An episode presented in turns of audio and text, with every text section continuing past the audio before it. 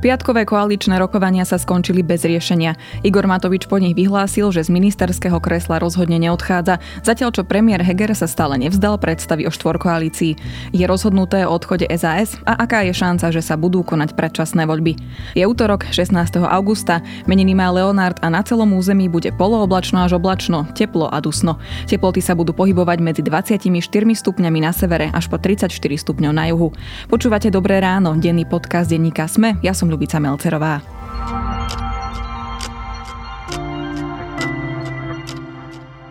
Na úvod je pripravený krátky prehľad správ.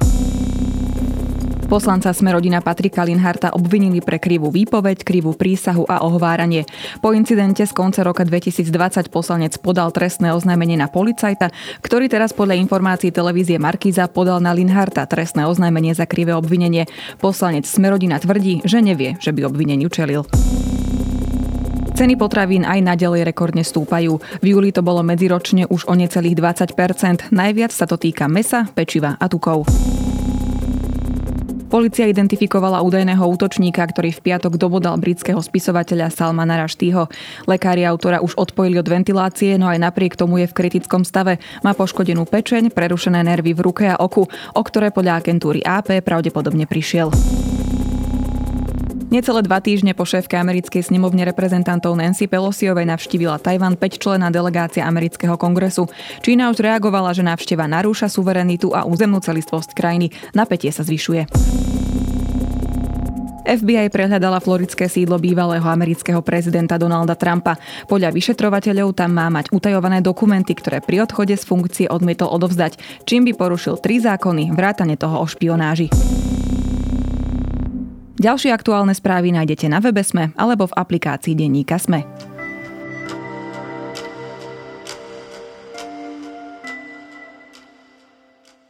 Igor Matovič vyhlasuje, že bude ministrom financí aj v septembri. Richard Sulík už hovorí o bývalých koaličných partneroch a Boris Kolár pred menšinovou vládou preferuje predčasné voľby. Ako ovplyvnili koaličnú krízu piatkové rokovania a či sa máme naozaj pripraviť na predčasné voľby, sa budem pýtať politického komentátora denníka Sme Petra Tkačenka. Pri vstupe do tejto koalície sa koaliční partnery zaviazali v koaličnej zmluve a podpísali, svojim podpisom potvrdili, že si nebudeme navzájom robiť personálnu politiku. Nič z toho, čo bolo dnes povedané, nevyzeralo ako nejaký naozaj použiteľný kompromis. My sme rovno povedali, že ak teda nedojde k zmene na pozícii ministra financí, tak jednoducho podáme demisie. Hotovo. Môžete sa spolahnúť, že 1.9. bude ministrom financí, tak jak tu stojím. 1.9. áno a neskôr? Aj neskôr, do riadneho termínu volieb, alebo do termínu volieb. V piatok sa v hoteli Borik konalo dvojhodinové koaličné rokovanie. Podľa samotných aktérov žiadne rozuzlenie neprinieslo, takže posunuli sme sa vôbec niekam? Ja by som si na úvod dovolil zo pár poznámok. V prvom rade by som sa poslucháčom aj trochu ospravedlnil, že ich týmto obťažujeme. Podľa mňa tá téma je naozaj príšerná. Ja v plnej miere rozumiem, že sa jej treba venovať, ale chápem, že ich to unavuje. Pokiaľ ide o to rokovanie, tam by som si aj dovolil povedať, že to nie je že koaličné rokovanie. To by vlastne malo byť rokovanie o vzniku budúcej koalície, lebo keďže SAS tú koaličnú zmluvu vypovedala, tak sa necíti byť súčasťou koalície a necíti sa byť viazaná tými pravidlami, čo by som napríklad pripomenul aj niektorým členom Oľano, osobitne predsedovi vlády a napríklad predsedovi klubu Michalovi Šipošovi, ktorí sa akože dožadujú uplnenia podmienok v koaličnej zmluve, ale SAS ju vypovedala. No a do tretice, aby som teda už konečne odpovedal aj na tú otázku, Priblížili sme sa v tom zmysle, že aspoň sme sa priblížili k 31. augustu, respektíve k 1. septembru, kedy už sa teda niečo rozuzlí. Ak sme videli nejaký pokrok, tak podľa mňa v tom, že tie pozície vyzerajú byť neústupčivé. Veď Igor Matovič napríklad už tým, že povedal, že on s určitosťou bude 1. septembra ministrom financí, z toho nečítame len jeho osobný záväzok byť ministrom financí, ale aj to, že on sa vlastne cíti byť premiérom. Lebo v skutočnosti to, či je nejaká fyzická osoba ministrom financí, nie je rozhodnutím tej osoby. Tá osoba to môže ako keby rozhodnúť, že ňou nebude. Ale že ňou bude, o tom má rozhodovať napríklad predseda vlády alebo parlamentná väčšina. No a Igor Matovič týmto vlastne dal najavo, že predseda vlády o tejto veci v žiadnom prípade nerozhoduje. Takže aj to nám pomohlo niečo pochopiť. No a potom už nám zostávajú také indície. A jedna z nich bola podľa mňa to, akým spôsobom Boris Kolár z toho rokovania odišiel, že videl, že tam zrejme nie je cesty, a zrejme, že nevidí ani tú perspektívu tej tzv. menšinovej vlády s podporou kufovcov a podobne, čo ho asi dosť rozladilo. Čiže vidíme, že asi nebude štvorkoalícia, takmer isto asi nebude mať vláda po 1. septembri väčšinu. To sme sa asi dozvedeli v uplynulých dňoch, čiže v tomto zmysle sme o niečo bližšie k poznaniu spôsobu fungovania vlády po 1. septembri. No ale napriek tomuto všetkému, čo hovoríš, tak premiér Heger aj naďalej opakuje vlastne aj po tom piatkovom stretnutí. Zopakoval, že on ešte verí, že sa podarí tú štvorkoalíciu e, udržať. Ako máme toto vnímať? Už iba nejaký výstrel do tmy? Je to samozrejme veľmi nepríjemné, ale sú také dejinné pohyby a udalosti, keď sa stane, že premiérom sa stane niekto bez politických schopností, niekto bez dôstojnosti, niekto, kto vlastne nemá ani úctu k poslucháčom, to by sme mohli nazvať istým typom drzosti.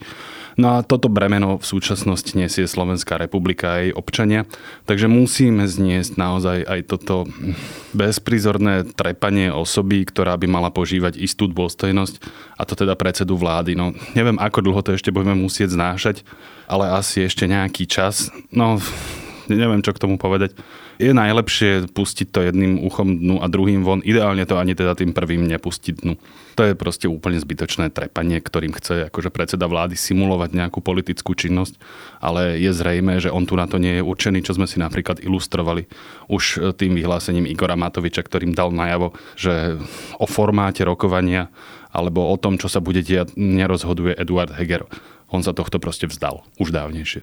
Lebo nedá sa naozaj vládnuť e, v takejto nejakej, e, nejakom provizóriu v menšine, keď ešte sa niektorí vyhrážajú poslanci, že no ale keď nás budú podporovať Tarabovci, tak e, v žiadnom prípade nemôžete rátať s našimi hlasmi. Čiže ak budeme mať Čiže do 1. septembra menšinovú vládu, pán Kolár, tak je reálne, že by sa rozpadla? Inými slovami chcem povedať, že nech potom sú korektní a nech povedia rovno, že chcú predčasné voľby. Nech to tak nešemotia a ne, neskovávajú. Viete, každý... Kľúčová v tom ďalšom pokračovaní sa zdá byť pozícia Sme rodina.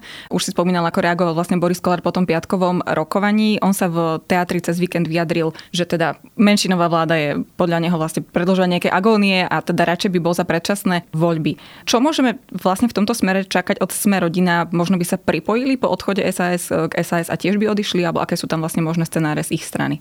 Skúsim na to odpovedať tak širšie, ako mi to prúdi v hlave, lebo presne nad týmito otázkami rozmýšľam v uplynulých dňoch aj ja.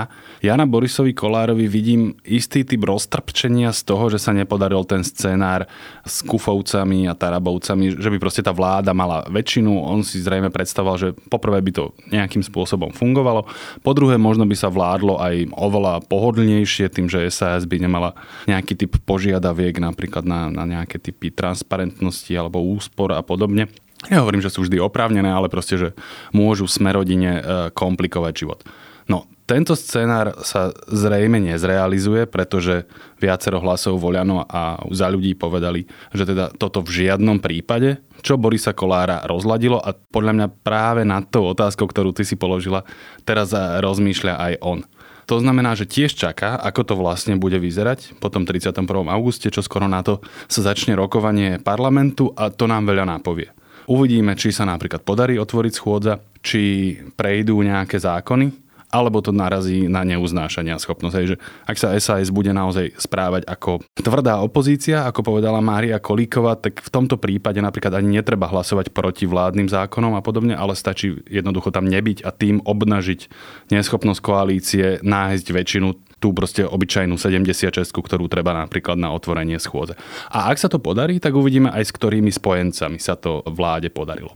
A od toho sa bude podľa mňa odvíjať všetko ostatné neverím Borisovi Kolárovi veľa vecí, ale tento typ nespokojnosti s potenciálnym vládnutím v menšine, to by som mu veril. Takže teraz sú tie scenáre také, že buď sa mu ešte nejako podarí presvedčiť Igora Matoviča, aby odstúpil, to si nemyslím, že sa to stane, ale bolo by to vlastne akože najjednoduchšie, hej, že on by odišiel, tým pádom by bola splnená požiadavka SAS, sadla by si e, rokovanie vyjednávacích tímov a polepili by nejakú koaličnú radu a ešte by to nejako mohlo fungovať.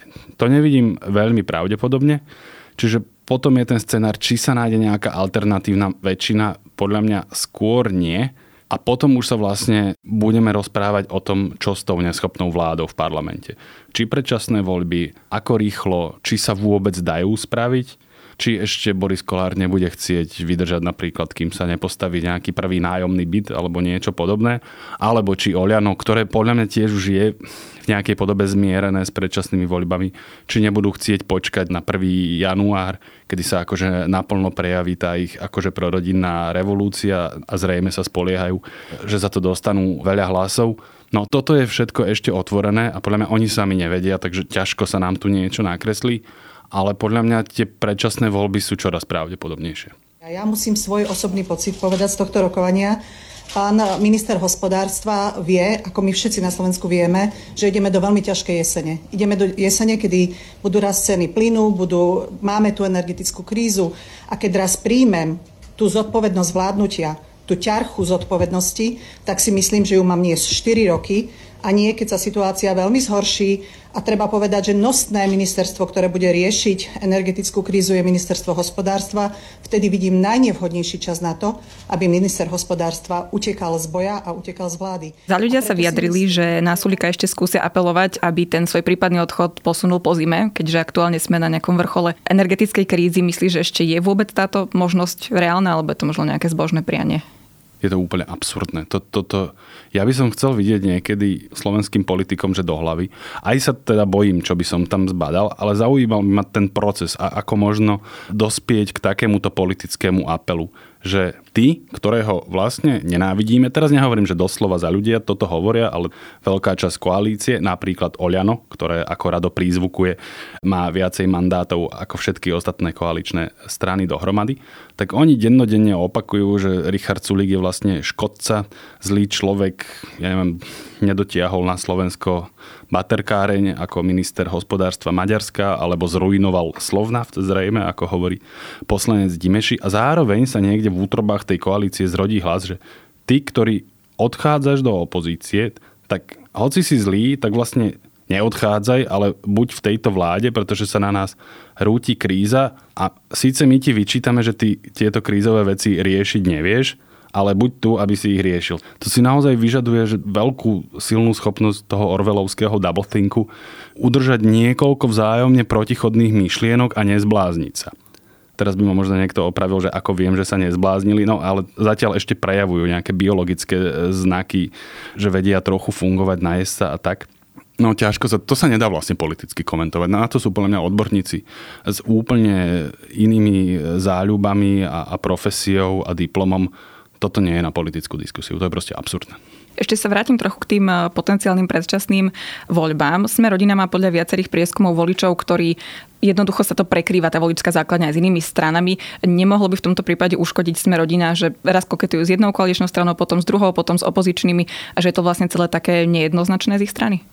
Je to samozrejme hypotetizovanie, ale ako správne poznamenávaš, tá smerodina sa, eh, ona je niekde na priesečníku tej eh, ani nie, že koalície a opozície, ale koalície a nie koalície. Ťažko sa mi to vyjadruje, čo tým presne chcem povedať, ale že, že totiž sme rodina loví medzi voličmi, ktorí sú vo veľkej miere nespokojní s výkonom tejto vlády nespokojní až tak, ako sú nespokojní napríklad eh, voliči opozičných strán a v Smerodine si toto uvedomujú. Oni bez pochyby vedia, že tá vláda je u ich voličov veľmi nepopulárna a napríklad preto aj vidno, ako sa správa Boris Kolár. Keď si vezmeme to nedelné vystúpenie v teatri, on sa tam veľmi ostro vymedzil voči tomu, ako vláda funguje, respektíve nefunguje. Ja mám pocit, že som už e, pomaly na nejakej psychiatrii. Alebo čo a sformuloval tam veci, ktoré tá vláda by mala zabezpečiť pre ľudí. Tak tí ľudia nebudú mať z čoho zaplatiť v zime elektriku, buď budú mrznúť, alebo budú hľadovať. A sú to za okolnosti presne veci, na ktorým záleží voličom Sme rodina a, a v tom segmente sa Sme rodina profiluje, to znamená napríklad, že pomoc ľuďom s cenami energií a podobne. V tomto ja už vidím nejaký typ politickej práce, predvolebného typu. Môžeme to nazvať kampaňou alebo tak. Ale áno, oni si uvedomujú, že pôsobenie v tejto koalícii im ubližuje zrejme najviac z koaličných strán a snažia sa s tým niečo robiť. Je tu ešte jedna možnosť, ktorú načrtla politologička Aneta Világi a že táto štvorkoalícia by sa dala zachovať tým, že by odišli aj Matovič, aj Sulík. Je to niečo reálne? Áno, dalo by sa to takto zachrániť, ale otázka je, čo myslíš tou reálnosťou? Či by tá koalícia po ich odchode ďalej existovala? To ja hovorím, že áno, aspoň nejaký čas ale ak tá otázka stojí tak, či by na to pristúpili, v tomto prípade predovšetkým Igor Matovič a ak on áno, tak Richard Sulik už by bol asi nútený, ak by to tá druhá strana vyžadovala. To je akože pri tomto type vyjednávania tam by jednoducho on musel ustúpiť, ale Igor Matovič nám dal verejný záväzok, že sa to nestane. Takže ja by som skôr povedal, že nie je to veľmi reálne, hoci ako som bol spomínal pred niekoľkými minútami. Stále ten scenár úplne nevylučujem, že Boris Kolár poklepe po pleci Igora Matoviča a povie, že tak ako to urobil pred rokom a pol, naozaj som sa snažil, ty veľmi dobre vieš, že som bol aj ochotný tú menšinovú vládu vlastne podržať, keby eh, mala väčšinu. Je to také protichodné, ale rozumieme si, keby mohla fungovať, ale vidíš, že to skrátka nejde, takže prosím ťa láskavo uhni, ale okamžite a hneď. Neviem, či toto Boris Kolár povie, ale myslím si, že už teraz Igor Mátovič sa vmanévroval do takej situácie, že už by vlastne nemohol. Takže moja odpoveď je, že nie, že toto sa asi nestane a naozaj dojde k okypteniu vlády, odchodu ministrov a tak ďalej. Chcel som totiž povedať rozpadu koalície a to by bolo nepresné, keďže tá koalícia sa vlastne rozpadla. My sa tu rozprávame o tom, či vznikne nejaká nová na tomto rovnakom pôdorise. Bez toho, aby sme niekomu upierali právo na dovolenku, znamená tá Sulíková dovolenka v týchto dňoch už to, že naozaj je to za ňo vyriešené? Ja mu nevidím do hlavy, ale z tohto by som to napríklad neodvodzoval. To, ako ja ho poznám, ja si myslím, že on tu na nevidí žiaden rozpor, že je koaličná kríza a ja mám alebo nemám dovolenku. On sa na to pozera naozaj v tomto zmysle tak excelovsky, ako sa mu vyčíta. On nevidí ten osobný rozmer alebo ako to pôsobí na ľudí. Budem za ňoho hovoriť, nie že by on to povedal, ale ako si predstavujem, že on by to povedal. Som si na ministerstve odmakal svoje, dotiahol som aj investorov a tak ďalej. Tá práca je enormne vyčerpávajúca a každý má právo niekedy si zobrať dovolenku. Ja som túto dovolenku slúbil, čo ja viem, manželke alebo deťom alebo rodine. Nie sme strana jedného človeka, mám tu ďalších ľudí a tí tam na tom rokovaní budú. Odhliadnúc od tohto všetkého si myslím, že Richard Sulik naozaj to už v hlave odpískal, ale on by na tú dovolenku išiel podľa mňa tak či onak. Včera Matovič napísal na, vo svojom facebookovom statuse okrem iného aj to, že SAS vlastne mohla schvaľovanie rodinného balíčka vetovať. Minister školstva Branislav Groning sa následne vyjadril, že práve Matovič im povedal, že nemôžu ten balíček vetovať, lebo je to v súlade s programovým vyhlásením vlády, takže pre voličov, ktorí už možno z tohto naozaj majú guláš, e, ešte ozriemieme toto, že vlastne kde je tá pravda, aj keď je to, toto je typ sporu, ktorý je už teda niekoľkýkrát. A hlavne je to úplne irrelevantné. My si tu pletieme dve veci a to je argumentácia a vyjednávanie.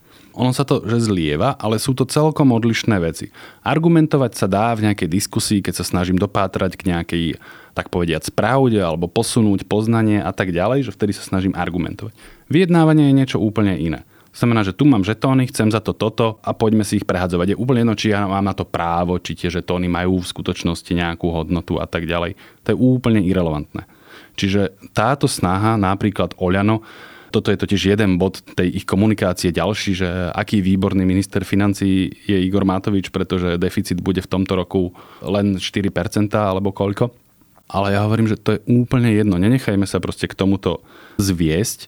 Tu je dôležité, aby sme pochopili tú situáciu, že SAS jednoducho nechce byť vo vláde, v ktorej bude Igor Matovič. Alebo v koalícii, kde bude Igor Matovič vo vláde. Bodka. Tam je úplne jedno. Môžeme im to vyčítať, môže sa nám to nepáčiť, Môžeme hovoriť, že Igor Matovič je najlepšia osoba na svete, ktorá pomôže každej vláde, pokojne, môže mať aj pravdu ten človek, ktorý to hovorí, ale SAS to jednoducho nechce. Bodka. Akože je zbytočné rozoberať to, že z akého dôvodu. Nechce. Vybavené. S menšinovou vládou už na Slovensku skúsenosť máme. Dokázala sa nejaká menšinová vláda na Slovensku, dokázala vlastne tieto pozície normálne vládnuť? Uf, záleží, čo sa myslí pod slovom normálne, ale viac menej v zmysle presadzovať svoju agendu, tak samozrejme je to druhá vláda Mikuláša Zurindu, ktorá to mala objektívne veľmi ťažké po odchode ministrov či už vlastných alebo poslancov za ANO, ale dokázala respektíve Mikuláš Zurinda dokázal najrôznejšími politickými a inými opatreniami zaistiť podporu pre svoje návrhy. Treba ale zároveň povedať, že si odtedy nesieme istú stigmu, lebo s tým obdobím sa naozaj vážne spájajú tie podozrenia skupovania poslancov. Málo kedy na to dostanem príležitosť, tak teraz je, tak to spomeniem, že si pamätám ako komunistický poslanec, myslím, že sa volal Herman Arvaj, niekedy v roku 2005 zmyslel, že on je teda naozaj horlivým zástancom privatizácie zdravotníctva a zdravotnej starostlivosti a vyvolávalo to aj vo mne teda mnoho otáznikov, prečo napríklad komunistický poslanec alebo poslanci za HZDS zahoreli takýmto libertariánskym presvedčením. Odpovede sa núkajú všelijaké, ja ich tu nebudem podsúvať, len odpoviem teda, že áno, dá sa to, ale je to politicky extrémne náročné a nesie to so sebou aj istú politickú stigmu a nielen pre tých politikov, ale aj pre občanov. Proste z toho pramení zlá pachuť. Ak sa to neurobi poriadne, čo napríklad vládnutie e, s kúfami a podobne, sa nedá poriadne urobiť v tom zmysle, že vysvetliť, že naozaj vysvetliť. Lebo menšinové vlády samozrejme existujú, ale najčastejšie po voľbách. Že voliči rozdajú tie žetóny tak, že nikto nemá poriadnu vôľu utvoriť koalíciu, tak sa urobí niečo nejako a vysvetlia sa dôvody, prečo niektoré strany alebo niektorí poslanci budú tolerovať existenciu nejakej vlády. Ale je to veľmi vratká pôda ega sa hádajú, ak to tak môžeme povedať. Voliči sú z toho už naozaj unavení, demotivovaní, aj keď naše podcasty sú prekvapivo stále počúvané, keď sa o tomto rozprávame. Aké ponaučenie si z tohto môžu zobrať voliči práve týchto strán, ktoré sú vo vláde, aby to nespôsobilo to, čo oni nechcú, a to návrat smeru, respektíve vláda smer hlas? Že politika je remeslo. Majú to robiť ľudia, pre ktorých je to, nech to znie akokoľvek pateticky, či už poslaním, alebo sú tým v tom zdravom slova zmysle posadnutí, ktorí neprinášajú voličom jednoduché riešenia, čo spoznáme podľa toho, že populisticky rozprávajú, že a doteraz to všetci robili zle, oni vás okrádali, to je jedno či zľava alebo sprava, oni si všetci namastili vrecka, zadlžili vás a okradli o 30 miliárd. Aha, tu na, to vidíte na tejto vile Takže potrebujeme ľudí, ktorí sa konečne zastanú tých najobyčajnejších ľudí, to znamená vás. Toto môžeme aplikovať v nejakej podobe na skoro všetky koaličné strany. Ináč v minulosti napríklad aj na smer. Toto sú presne výkriky, podľa ktorých spoznáte politika, ktorý to buď nemá v hlave upratané, alebo to nemyslí vážne a najčastejšie proste tých ľudí klame. To znamená, hoci sa mi to nesplní, že by som si tak nejak želal, aby ľudia hľadali politikov, aby už nikdy nevolili politika, ktorý si dá na billboard, že voľte ma, nie som politik. Alebo že peňazí je dosť, len keby sa nekradlo. A tak ďalej, a tak ďalej. Ale to je len moje zbožné želanie, ktoré sa nesplní. Ďalšie rokovania o pokračovaní, respektíve nepokračovaní koalície majú byť cez víkend, tak uvidíme, ako to dopadne. Rozprávala som sa s komentátorom, sme Petrom Tkačenkom. Ďakujem.